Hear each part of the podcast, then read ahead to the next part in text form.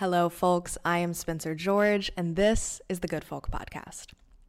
Today, I am excited to introduce you to the wonderful Skylar Simmons, an artist and zine creator from Clinton, North Carolina. Throughout high school and summers home from college, she created various public works for the city, ranging from murals and sculptures to a painted community piano. Skylar attended the North Carolina Governor's School for Art, which greatly influenced her interest in interdisciplinary collaboration. She recently graduated from Virginia Commonwealth University's School of the Arts with a BFA in painting and printmaking and a minor in art history. Skylar moved to the Southern Pines area in January of 2021 with her partner, musician Sean Diesfeld, and their dog, Freckles. Although she is trained as a fine arts painter, it has been the music community in the area that truly inspires her and helped guide her into graphic design and the launch of her art account at Paper Text on Instagram. There, she continues to help artists explore mediums, collaborate with others, and tackle DIY projects they may have thought were out of reach. Accessible art is highly important to Skylar and has always been a part of why and how she creates.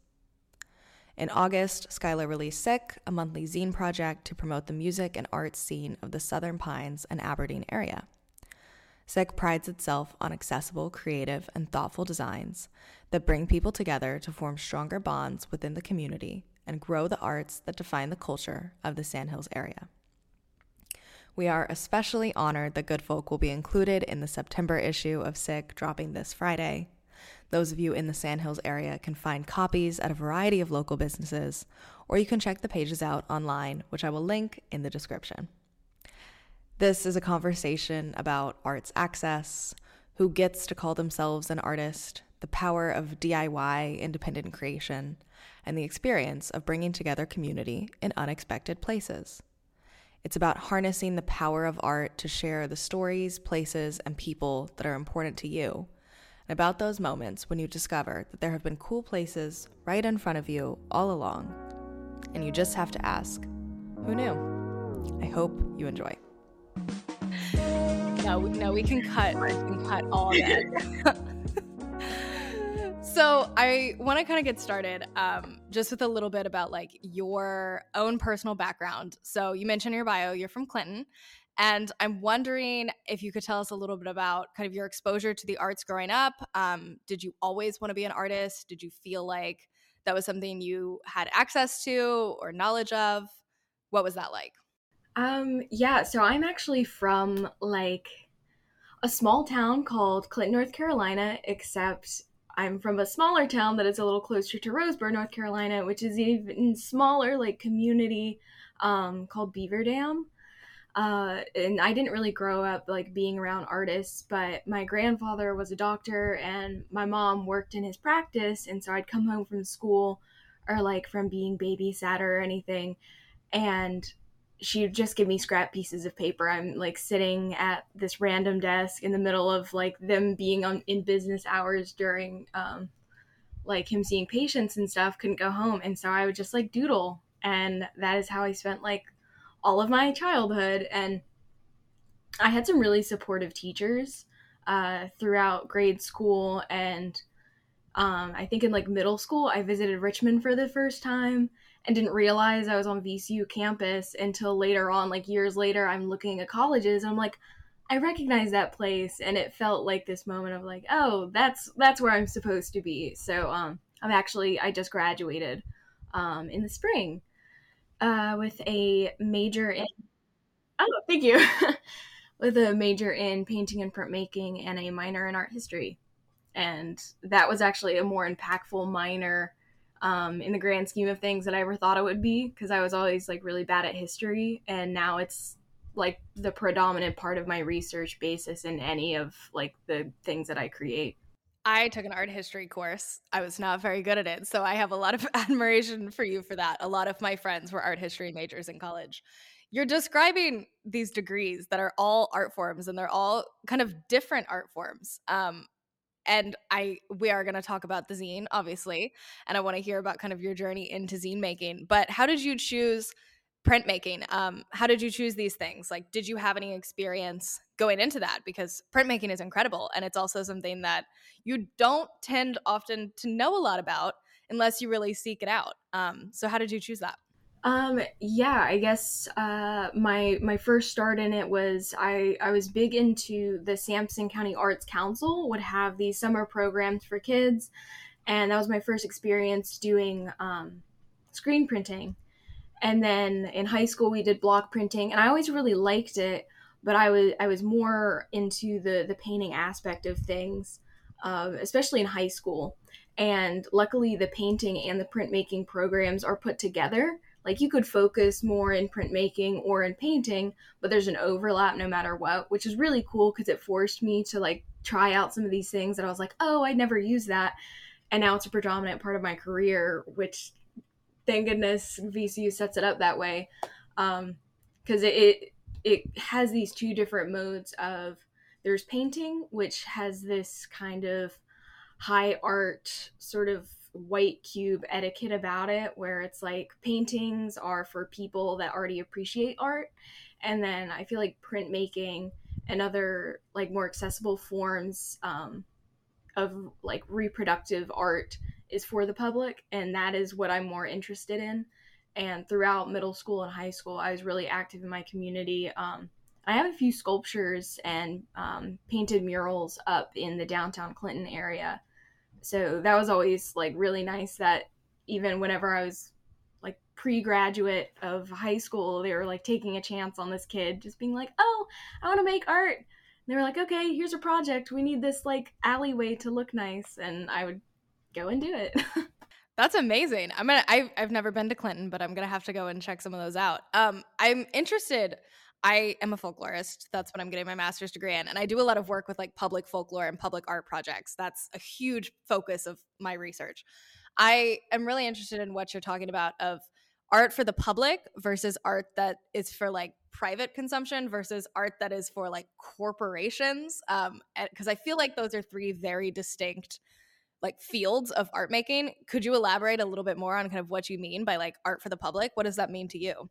Um yeah, I I I would like for more people in their day-to-day lives to be able to go through and, and navigate like their own personal world and have a moment with an art piece, whether they recognize it as art or not, but it's it's just this moment of like, oh, that's a that's a cool thing. Like that's the highest bar level of like getting someone to appreciate art like in their regular day-to-day lives in the public is them to have this like cool moment with a piece, whether they realize it or not. Um, because I think a lot of times it's glossed over with like advertisements. Like someone spent a lot of time putting the ad together, but like there's not really designer credit, and at the same time, you see something that's trying to be marketed to you, so you, you kind of immediately shut it down in your head as like being of value um, to a degree. So yeah, I, I think that spans into a few different things, whether it's like the zine or murals or like the kinds of conversations I try to have. And I've actually noticed um, recently the more like the world has opened up and like going to bars is okay again.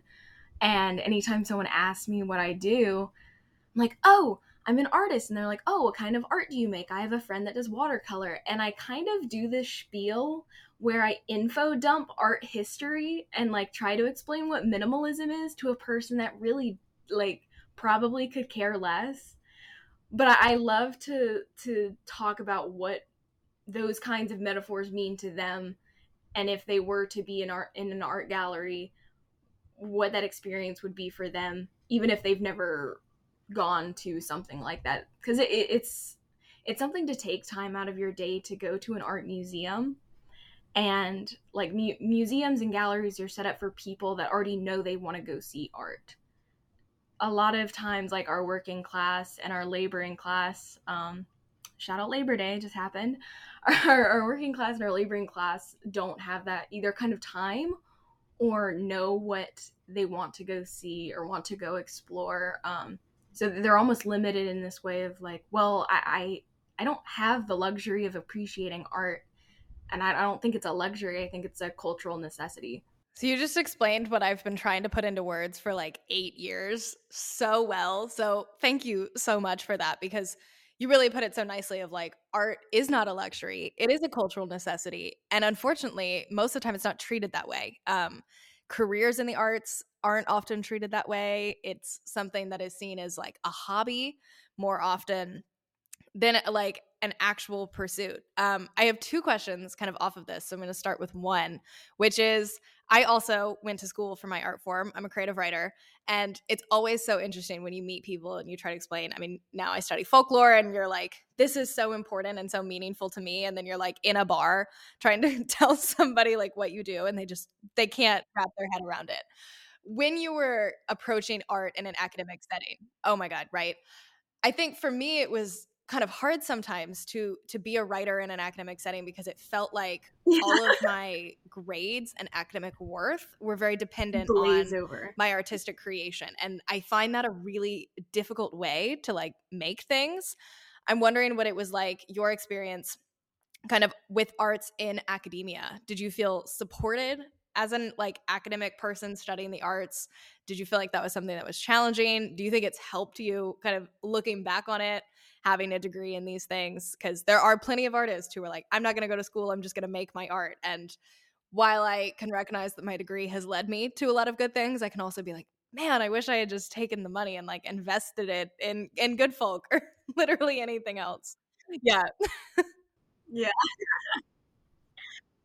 um no, I I totally get that. Um I I grew up I, and I don't even know where this pressure came from because it wasn't rooted in family or anything. Like there was no one like breathing down my neck like, "Oh, you have to make A's and stuff." But I I always felt like I had something to prove. Um, I think because early on in my life I was labeled as like the art kid, so no one thought I was actually smart. Um, and and so I I've always been like good in an academic setting because I have like that internal thing of like I have to prove myself, and um, I guess going into VCU with knowing the track that I wanted to do and some of the things I wanted to accomplish, it was easy until abstraction came up. And then that was just a concept like the freeness of the concept of abstraction troubled me so bad. I remember being in a critique and I, I had classmates and it was a experiments in painting class. And I remember being in this class and I wasn't even on the docket of being critiqued. It was someone else's work, but I thought it was just so amazing and like just expressed everything that needed to be expressed in the most abstract way possible. And I just start crying. I'm like, I'll never understand. I'll never do it right. I'll never get it. And I like had to step away and my roommate at the time, he's still a really close friend, um, you know, Ophelia Gavin, she goes and finds me in the bath and She's like, Hey dude, what what's wrong? And um, I, I explained like what my my hardships were with not understanding what abstraction was or how it worked.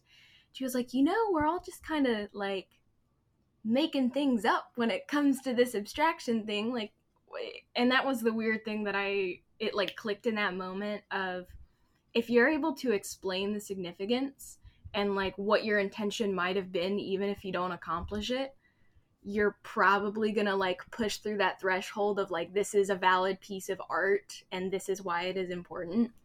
And so i i guess in that way i got to be really creative um but then given that same like in that same breath my same professor of that class was trying to push me to explore more. So i uh i actually opened up a suitcase and I like painted on the inside, on the outside, and I had like nails driven through it, and so the lighting like played with the way the nails were on the surface and the shadows.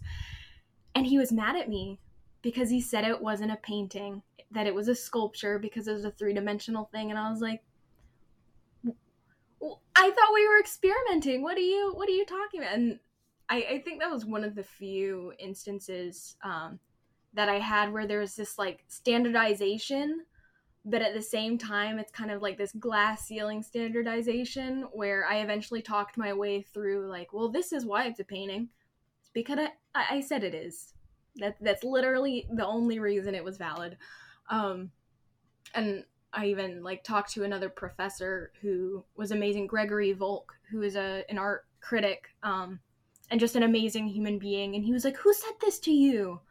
and turns out the the grad student that was critiquing the work um, was also his student. He was like, "I'm gonna have to have a talk with him," and yeah, it, it was nice because as um, we came out of COVID, so I went in and had like a normal freshman year. Sophomore and junior year got interrupted by COVID, and then by senior year, everyone, specifically in my grade, but within the entire program, was so desperate to like have each other again. Like we knew what it was to take like for granted the community that was around us, and um, my close friend that I mentioned earlier, Ophelia, she started um, Concept Treehouse, which was like this artist collective, and we'd meet for a few hours um, on our downtime and just talk about concepts of work or like different aspirations we have or the art industry on these different levels, whether it's galleries or public art making. And um, yeah, so that was really helpful that we all had this moment together of feeling the same thing, even though separately, and we came together and and made something from it.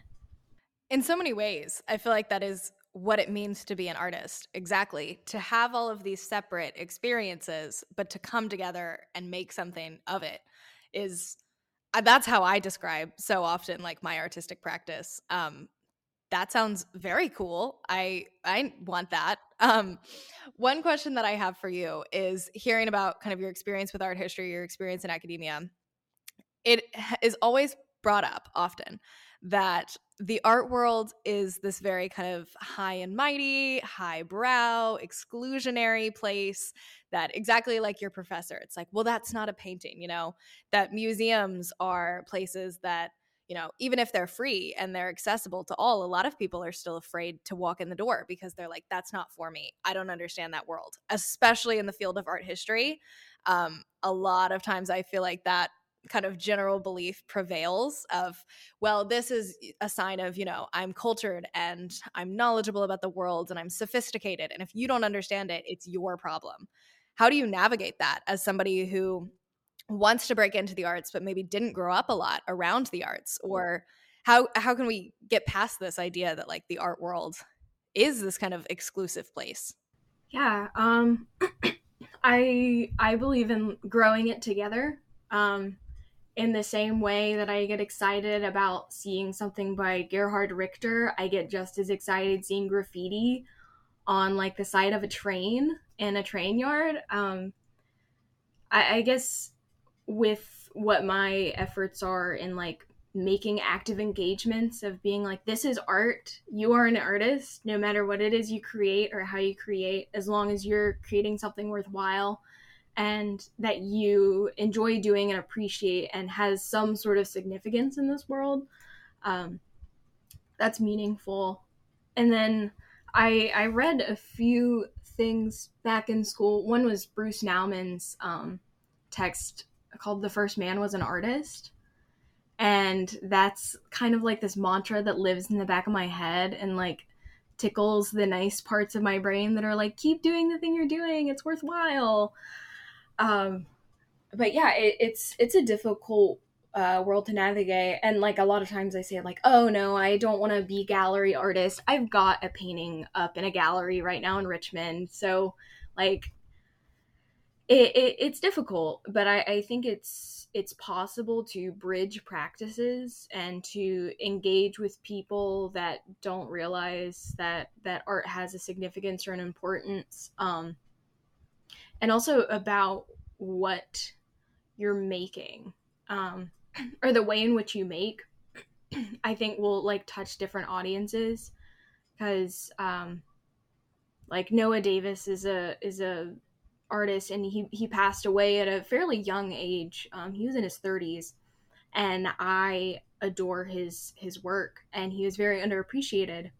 And he he got into this really interesting um, like professional relationship with a woman that would commission like Josef Albers art and like all of these super expensive, crazy um, museum commissions to show in his family's gallery that they set up.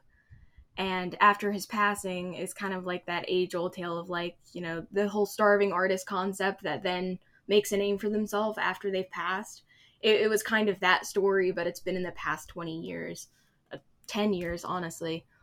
Um, it, it's, I don't know. I don't know that I fully have an answer for it. I just know it's not that I'm against it, nor am I indifferent from it, but I think there is a way to like grow and foster a culture around us so that it's not so far of a reach that if I'm handing you a zine this day and then I'm like, come see my show at the MoMA, it's not like outlandish that anyone's like, oh no, I wouldn't understand what was there. Like, well, you understood this part. You're you're gonna get this. Like we're we're closer than we think we are as a culture and as a society to understand and appreciate um, traditional and contemporary art forms. It's just kind of opening the door, right? For a lot of people. Like once you get them in the room, you know, that's a lot of the hard yeah. work. But but that is so often the hard part is just just opening the door and getting people to understand like you have a place here too, right?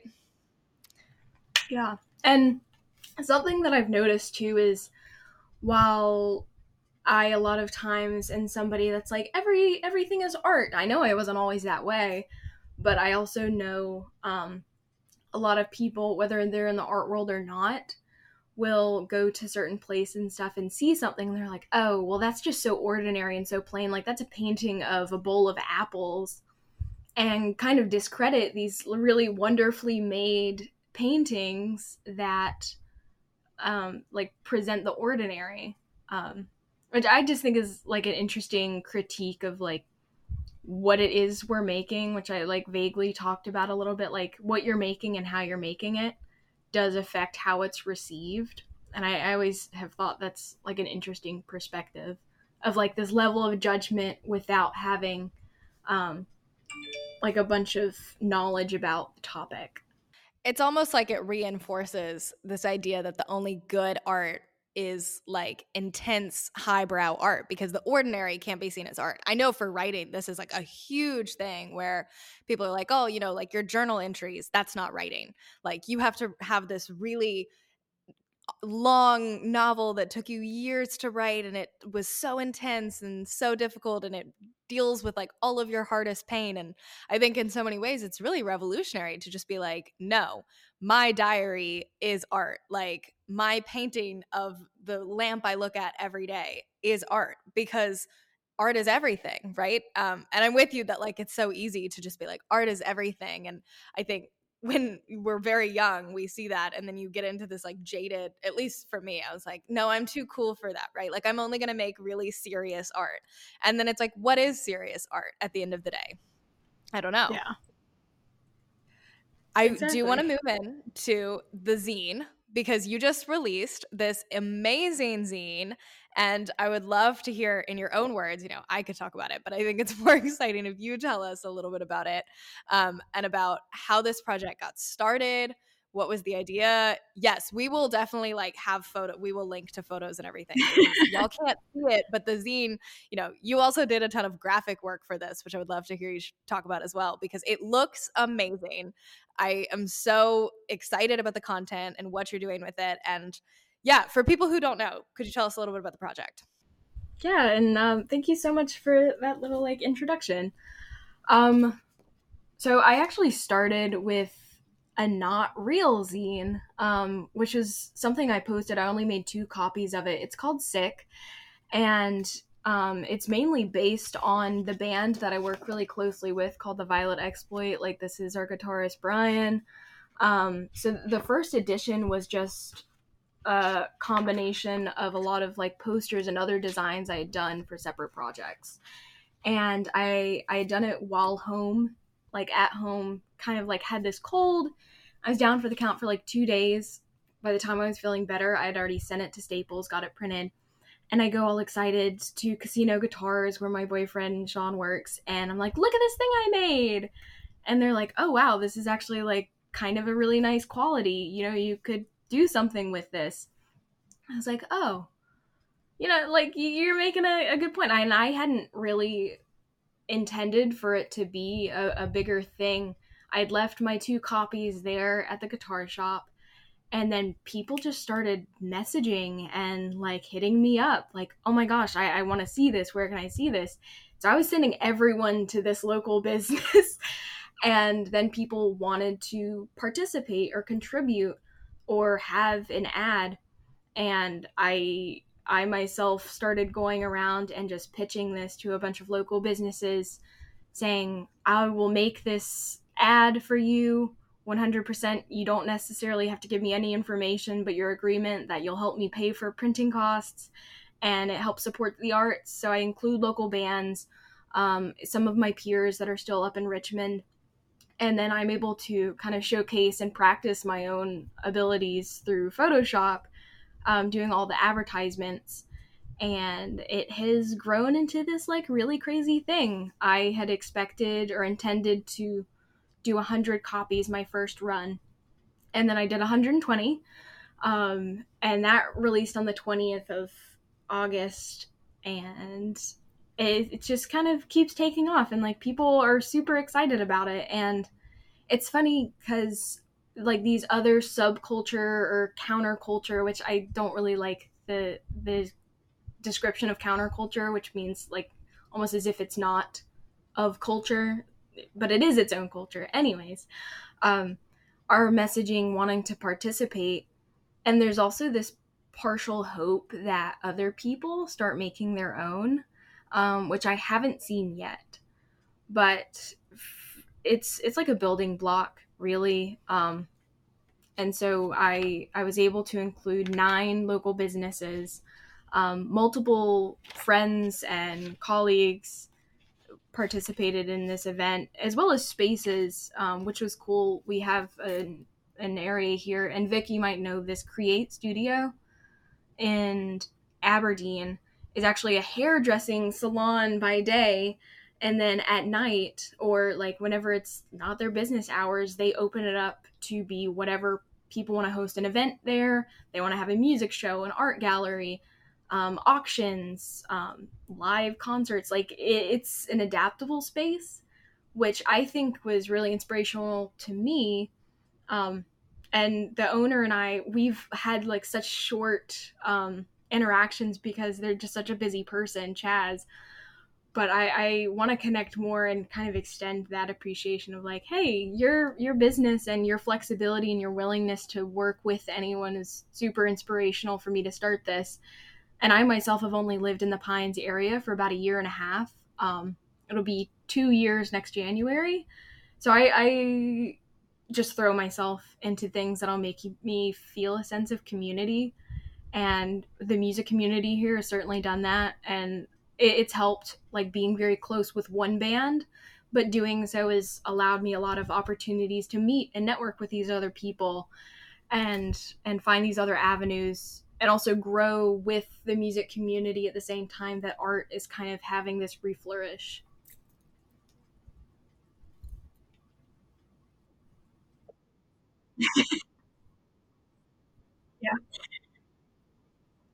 Okay, there are so many amazing things in what you just said.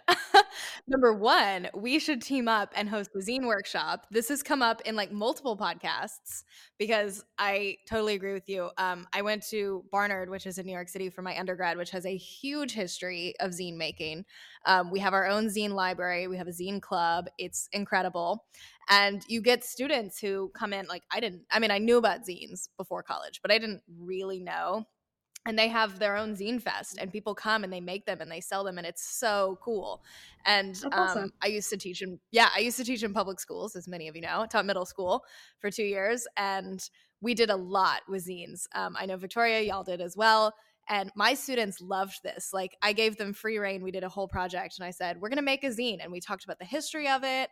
We talked about like how you can do it and I had students who were making like guides to their favorite cheeses and like deep dives into a TV show they really loved. And like it was so fantastic. I would love, because you are an art historian, if you could talk a little bit about the history of zine making, because especially in America, like there is this, and I agree with you about counterculture, like is such the wrong word, but there is this kind of like radical bend to the history of zine making that it has in so many ways i work in publishing been used as a way to like go against traditional publishing and say you know what you don't think this again like to our point before you don't think this has value let me show you the value it has. I'm going to do it myself. And so many modern zine makers are just making them at home and printing them at Staples, right? Um, you don't have to have the traditional publishing press. You don't have to have like the network and the connections. Anybody can make a zine. Could you touch on that history? Um, yeah, so I I know a bit about it. It's been a few years since we had talked about it, but um I think my most recent like remembrance of what zines were and like my personal start in the experience of it was block printing and block printing um, like individual pages for on a single sheet folding them together and then passing out like these wallet size zines to just people on the streets and we were doing that my freshman year um, and it was about endangered species of plants which was random but and my my professor went a little into like the significance of like the grunge punk and 80s 90s era music culture. And so i, I know that's what i personally um, associate it with a lot. And people have compared my zine to like those punk era zines. And I, i've seen some authentic ones actually up in richmond at um, ooh if i could remember the name i'd say it but it was a record store that archived a bunch of old era zines and looking through this i was like this is just so cool like just these random um, grassroots things um, yeah so that's that's of what i understand that is my understanding of the starting point. and then there's another artist um, that does something called fake flyers who's been significantly influential um, to my stuff his name is nathan something i wish i could remember it I'll try to send it to you if I yeah if send I it to us and we'll fill it in later. Perfect. Yeah. Um, but kind of like these grassroots like interjections into thought and culture and disseminating at like this ridiculous amount. I just am such a fan of, and what you were saying about like teaching at a school. I am currently a substitute teacher at high schools. I was a permanent sub for a science class. Um, back in the spring while I was finishing my degree. And now I'm back doing that. but I, I take it in with me sometimes and I'll just pass it around to the students. Or I also go to the Sandhills Community College and drop off about 60 copies out of my 120 or so. Um, and just like hand them out to, to students. And I'm like, if, if you don't want it, or if you finish reading it and you're not going to hold on to it, give it to a friend. Like we're getting this to as many people as possible through like activating friendship and like community. Um so yeah. As my personal history with zine making and like a very vague history of zine making. I'm sure you might actually know more than i did. Um our school wasn't big on like zine making i wish it were but yeah no, I think that was great. I, I definitely don't know any more than you do. I know a little bit about like the history of it, and um, I watched a lot of documentaries to prepare to teach this like massive zine unit. But it's fascinating. Um, for somebody who wants to make a zine and has no idea where to start, what do they need? How do you how do you start a zine? How did you start a zine? I mean, you've told us, but what are the like what are the steps? Um yeah. I, I uh, well, first you have to have your your materials of what you're going to put the pages in, and depending on the style that you do, I can actually um, actually no, I won't get up because this is podcast. But I do have another separate one that I I made um, while I was in school, and I actually within the pages was using old film like photo film and so you hold it up to a light or over white paper and you're there's like a you can see through it but also see the image. Um, so it you have to have typically a topic. Um, in my case the the topic is like band artist is what i have dubbed what my career is. Um, so that's now a coined term band artist and having your topic arranging your pages which probably is the most time consuming getting them printed and then getting them stapled or put together or fixed together. Some people will sew them. Um, and the printing processes that could be screen printing, which I've done, it could be block printing, which I've done, or just sending it off to a printer or printing it yourself at your house. Like it's one of the most accessible ways to put out a lot of information at once.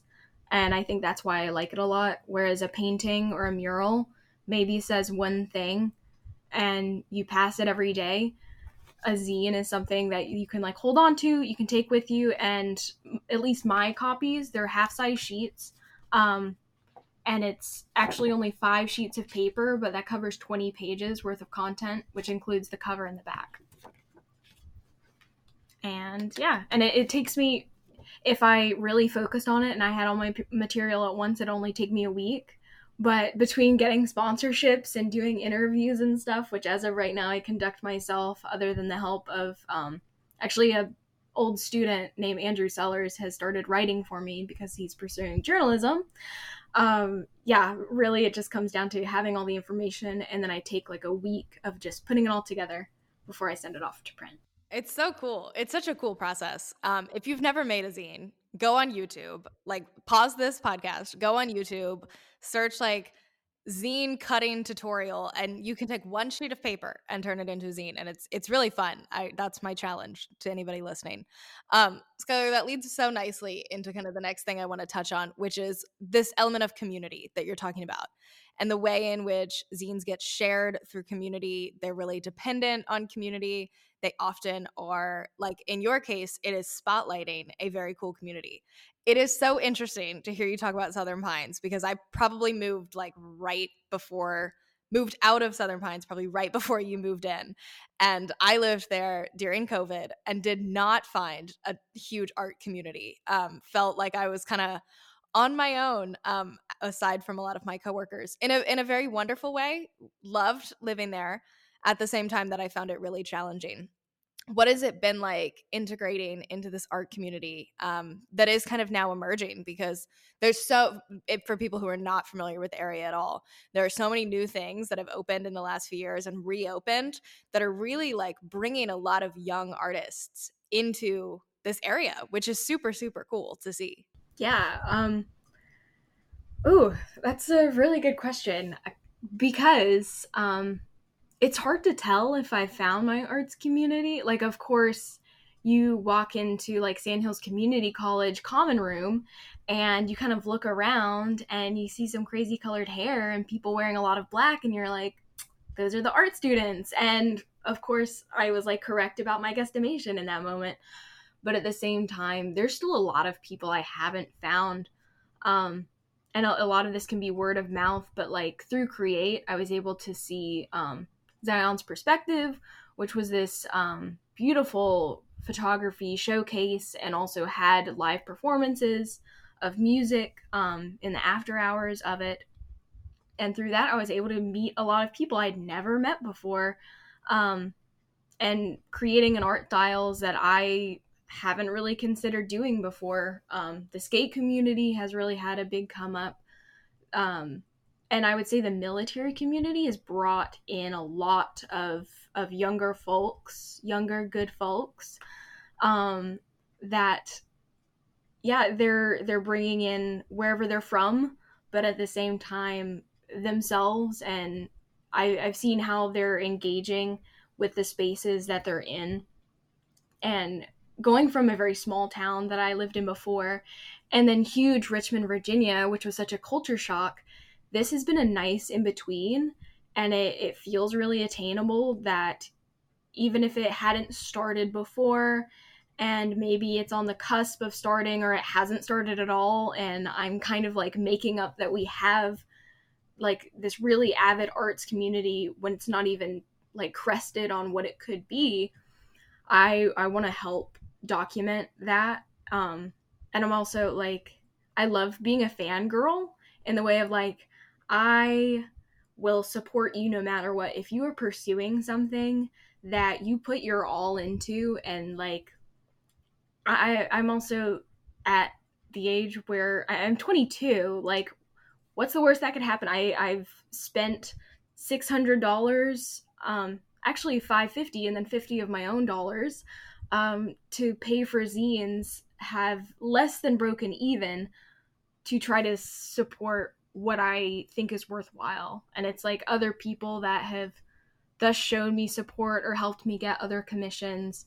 um, spaces that I feel are super supportive for different inclusivity efforts, whether it's the LGBTQIA plus community or BIPOC individuals. Um, I people have been throwing around the word progressive a lot. Like I've heard multiple conversations about, um, like, oh, this area is becoming more progressive, and I don't know, like that's such a political term when like we as people could just be very cool with each other and like do very cool things. And that is what I would prefer to see as opposed to like oh every decision is a political statement. I don't think so. I, I, think it's important to enlighten people or to like shed some light on ignorance that exists in certain areas and i think artists and creatives are more apt to think in that way and like process what they see and are doing in their lives day to day. They're a little more aware in that way. So then the duty kind of falls on those people which is a little burdensome because then you're the spokesperson of whatever is going around in the area. But at the same time it's worthwhile. Like if i know something why would i not tell you like what's wrong or what's right and yeah i i, I want the zine to exist as that um this sort of conduit of creativity but also goodness that is around us and like keeps coming up I really love that you brought that up. And I, I think that's such a great way to put it there's something really interesting me interesting to me that happens with these very clear political lines drawn around rural spaces and at the same time these very clear lines often drawn around artists where like artists are supposed to be the very progressive people often like generally painted as quite liberal very on the democratic side like it, it feels like if you're going to be an artist in a rural space there's these you're always going to like have to butt heads with that community. And in my mind what art really should be able to do is bring people together and and to create a community regardless of those lines because you can't say you can only be an artist if you have a certain political affiliation right? While many artists may tend to fall to one end of the spectrum you can't like make that assumption and you can't exclude people out of an entire practice based on this one thing. And I think that's what's so hard when you're working both as like an artist and as a community builder in rural spaces, which so often is the role of artist in rural spaces. You kind of have to like go in and say I'm going to find my community, I'm going to put myself out there. It's not necessarily as inherent or as natural as it might be in like a larger city. But I can't worry so much about like my art being political. Like it has to be community building doesn't always, I mean, it is inherently political, but it doesn't necessarily have to be, right? It can be more about here are a lot of people with good intentions doing good things. How can we bring those people together? If that yes, makes sense. Absolutely.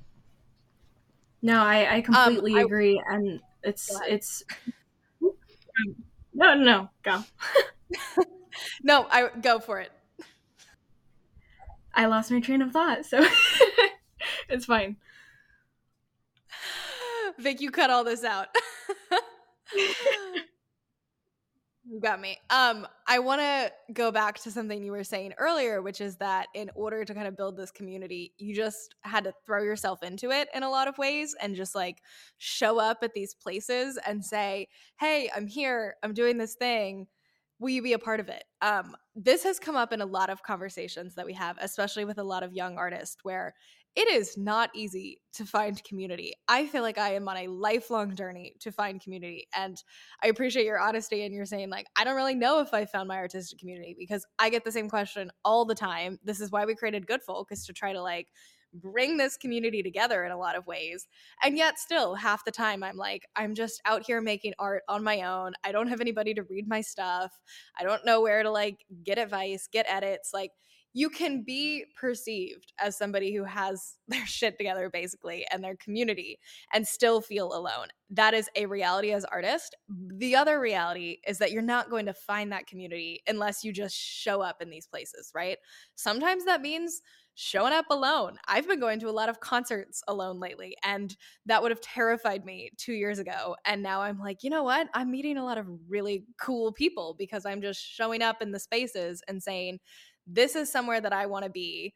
And I want to be around the same kind of people who also want to be at this thing. How do you approach that? Oh, um, so my boyfriend being in a band super helps, and he's also a m- way bigger extrovert than I am. Um, and I like run their merch table and stuff. But his coworker is also the owner of the Neon Rooster, which had you lived here before, you might have known it as the Rooster's Wife, which has a little bit more of a historical significance, and that's located in Aberdeen. And that has been such a significant place. Um, I have done stand up comedy there on open mics. I've met some other like really talented people, um, much more social people that are willing to like start a conversation with me um, just because I like wore a cool t shirt or my glasses are huge and they think that's interesting. Um, and yeah, I I think it helps that a lot more people are social here than I am and that I was raised to be. I was I grew up very isolated before even COVID. I'm an only child, so I'm used to being by myself and I'm okay with that.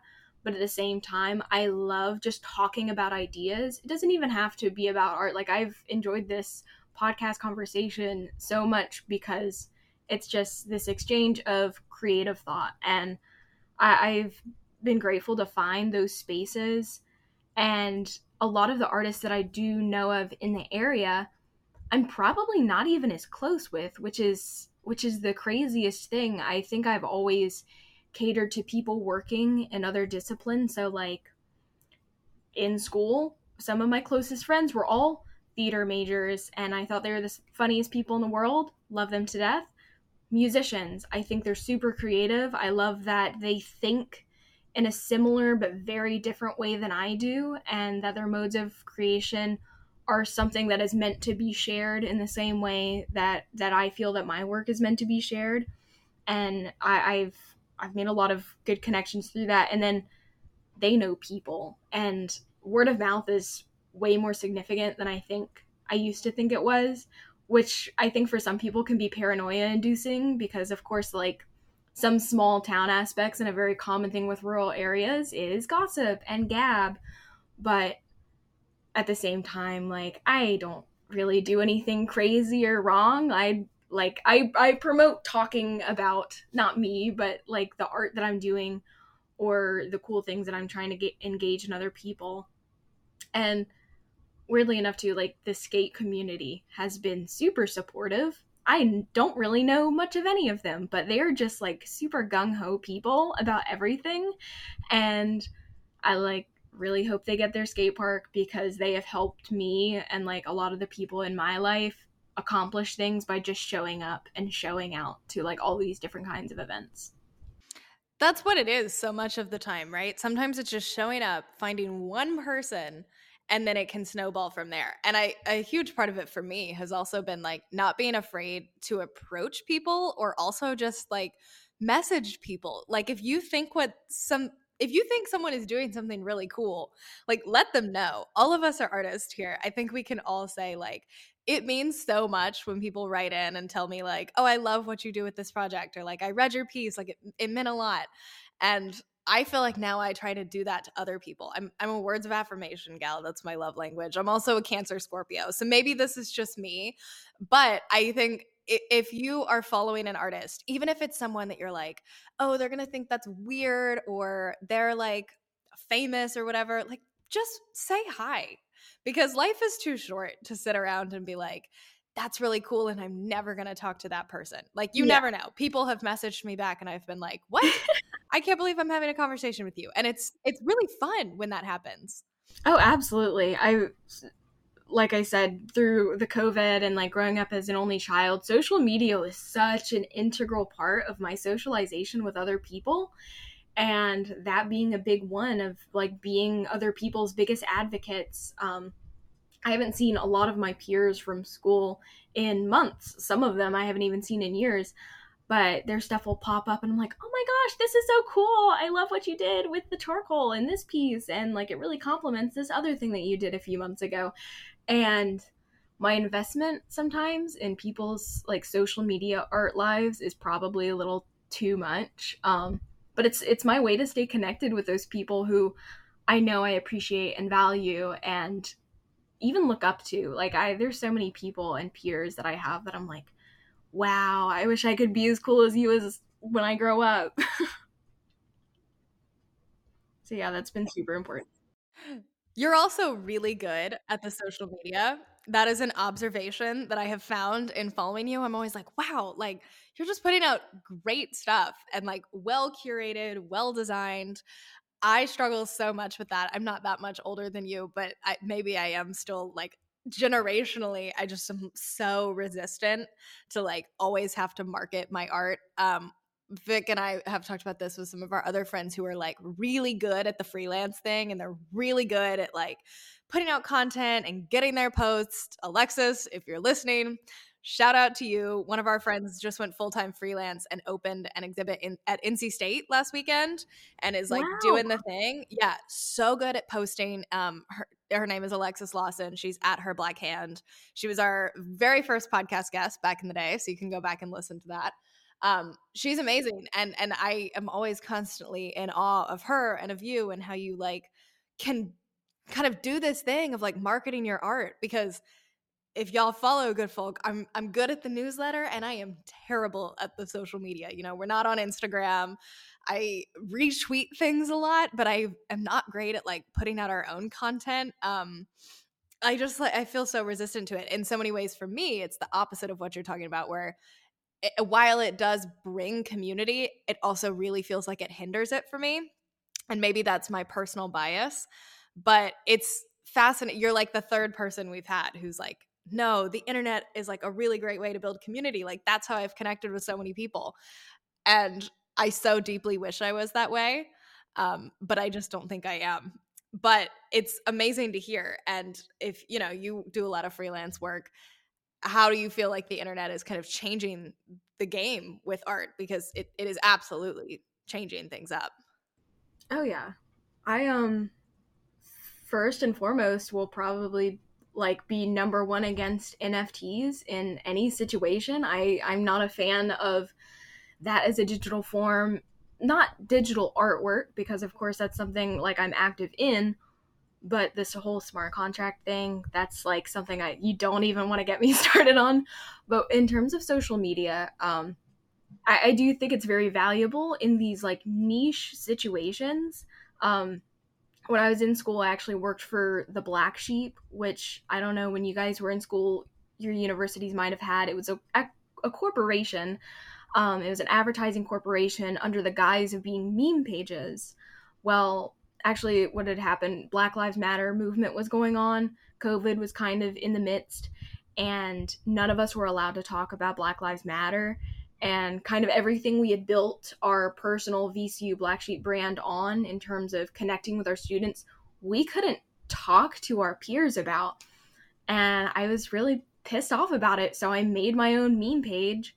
I was able to talk about the things i wanted to talk about and be critical but also relatable and funny and ridiculous about my experiences with college. Um i ended up gaining like a following of about 4000 in about two years. And then i hosted two like comedy music events up in richmond um just through that. And yeah so i guess my my personal experiences with social media definitely give me the opinions that i have about it and it's rooted in like these very odd places of well that was my only means of talking to friends in like high school and stuff. And then you get to college and it's like how i really connect and learn to understand the like sociological perspective of our student body. And then it was how i was able to probably be my most honest self. Um, even though it was an anonymous page i was i was able to say probably too much of my internal monologue all the time um, which which can be a little dastardly, but at the same time, um, people like appreciated the transparency and the honesty, and that has kind of forged my new perspective of having this graphic design page and yeah, just not really gatekeeping what my processes are. If I have like an ugly preliminary design, like I'm going to show you what that preliminary design is. If you want to know how to screen print, I'm going to show you the steps on how to screen print. Um, in hopes that it inspires other people to also want to do the things. It kind of feels like coming out of COVID, there's this hunger for connection, community, and also transparency, right?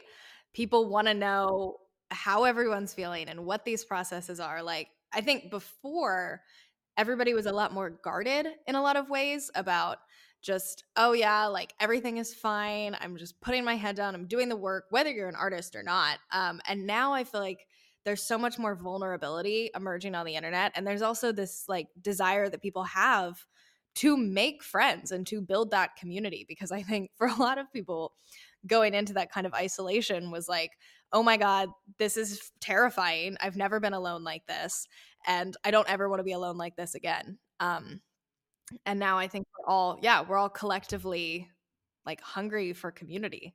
Oh i absolutely agree. And it, i think it's a, a good thing but and also kind of forces people into that habit of like maybe I will send that message to that person that I think is super cool and I like want to be friends with or hang out with or going and engaging in these different spaces and going to concerts alone or talking to people they've never really talked to before even if the conversations like aren't good and they get confused because you're in a bar and they can't really hear you and you're rambling about art history like at least you're talking and you're you have the ability to communicate with other people and hear and be heard yes and you never know where things will lead either. absolutely so you mentioned to us before we got on the podcast that you are working on the second edition of the zine. Could you tell us a little bit more about that? When is it going to be out? How can people get their hands on it? Which is so exciting. Yes. So the September issue of Sick will be coming out. It should be around the 20th. However, that's a Tuesday, so I might push it to that Friday just to maybe keep it on a consistent schedule until I get to the new year and I'll be releasing on the first of every month. But the September issue, it will be predominantly artists and musicians based. Um, I found out actually this morning and had a little celebration in my pajamas finding out that printing in a black and white anti chroma issue, which I had set out to do anyways, is much cheaper than printing in color. And so by taking up less ads, I will be able to include way more content. And I'm super stoked to like add you guys and what you're doing with Good Folks and adding some links and stuff. I try to make it as interactive as possible as well. So if I add any little like animation to your page or something, I'll let you know. Um, I like to leave little like Easter eggs almost throughout the pages um, that you almost have to be aware of the the social media aspect of the page and the other things that I do to know that it activates and you can engage in the zine in this way. But yes, um, working with I think three local businesses this time. I've got some more traditional art makers that are included. I'm doing a music review um, I'm having a conversation actually later today with Portia Hernandez, who is a photographer, and she wanted to discuss like equitable, equi- equitable spaces and treatment um, in an area that's predominantly white um, as a black woman. And yeah, so giving exposure to these different ideas and identities is what to expect in the anti chromatic issue in September and it's going to be a monthly zine following that because it sounds amazing. I can't wait to get my hands on it and I want every single copy. So what do we get to look forward to it? You said monthly? Yes. So they they are monthly and I also have a website set up for it as well that I try my best to update. Um and that also includes other flyer designs and stuff. So, for people that are in the area, if I am doing a flyer for these particular events, I keep them updated on there. Sometimes I do project breakdowns of what, like, design like reasons there were but also talking about some of the the musicians and the artists that might be involved in this very exciting stuff yeah Yeah, it's super exciting. Congratulations. Um, so we w- we will absolutely link to all of that so you all can see it and or see what you can on the site and read it and you know come to Southern Pines and get your hands on a copy because it's beautiful if you have not gotten to see the images. Um, and definitely follow Skylar on social media. We will link and post all the accounts so that you can and you can follow along. I know we are coming up on our hour. So I could talk about zines and zine history and arts equity access. So we'll just have to get you back on for another episode at some point in time. Um, but we do have one final question that we ask all of our guests on the podcast. And you can interpret this any way you would like. We've had people take it in a lot of different directions. Um, but the last question I have for you is what do you believe in? Oh. Oh, that's such a good question. oh my goodness. Hold on. It's a hard one. We we save it for the last one because we know it's a challenge. It's a really good question though. I like that a lot. What do I believe in? I believe in making things possible. I suppose. I believe in like things are worth dying trying and to put your all into everything, especially like while you have the time to do it. Um, yeah, being up, showing up, like all of these things, like so much is possible that very little is impossible except for the very existence of the word impossible. Um, I believe anything is possible and people should pursue what they want to pursue and do the things they want to do and love the way they want to love and create the spaces that they want to exist in. That's beautiful. Just go out there and do it, y'all. Go make a zine and go DM someone you think is cool on Instagram. There's your challenge for the day. Skylar, thank you so much. We're so excited to be a part of the zine um, and to share it any in any way that we can. And with that, we will bid you all adieu. Have a great evening, morning, night, wherever you are. Stay good, be good, and we will see you next time.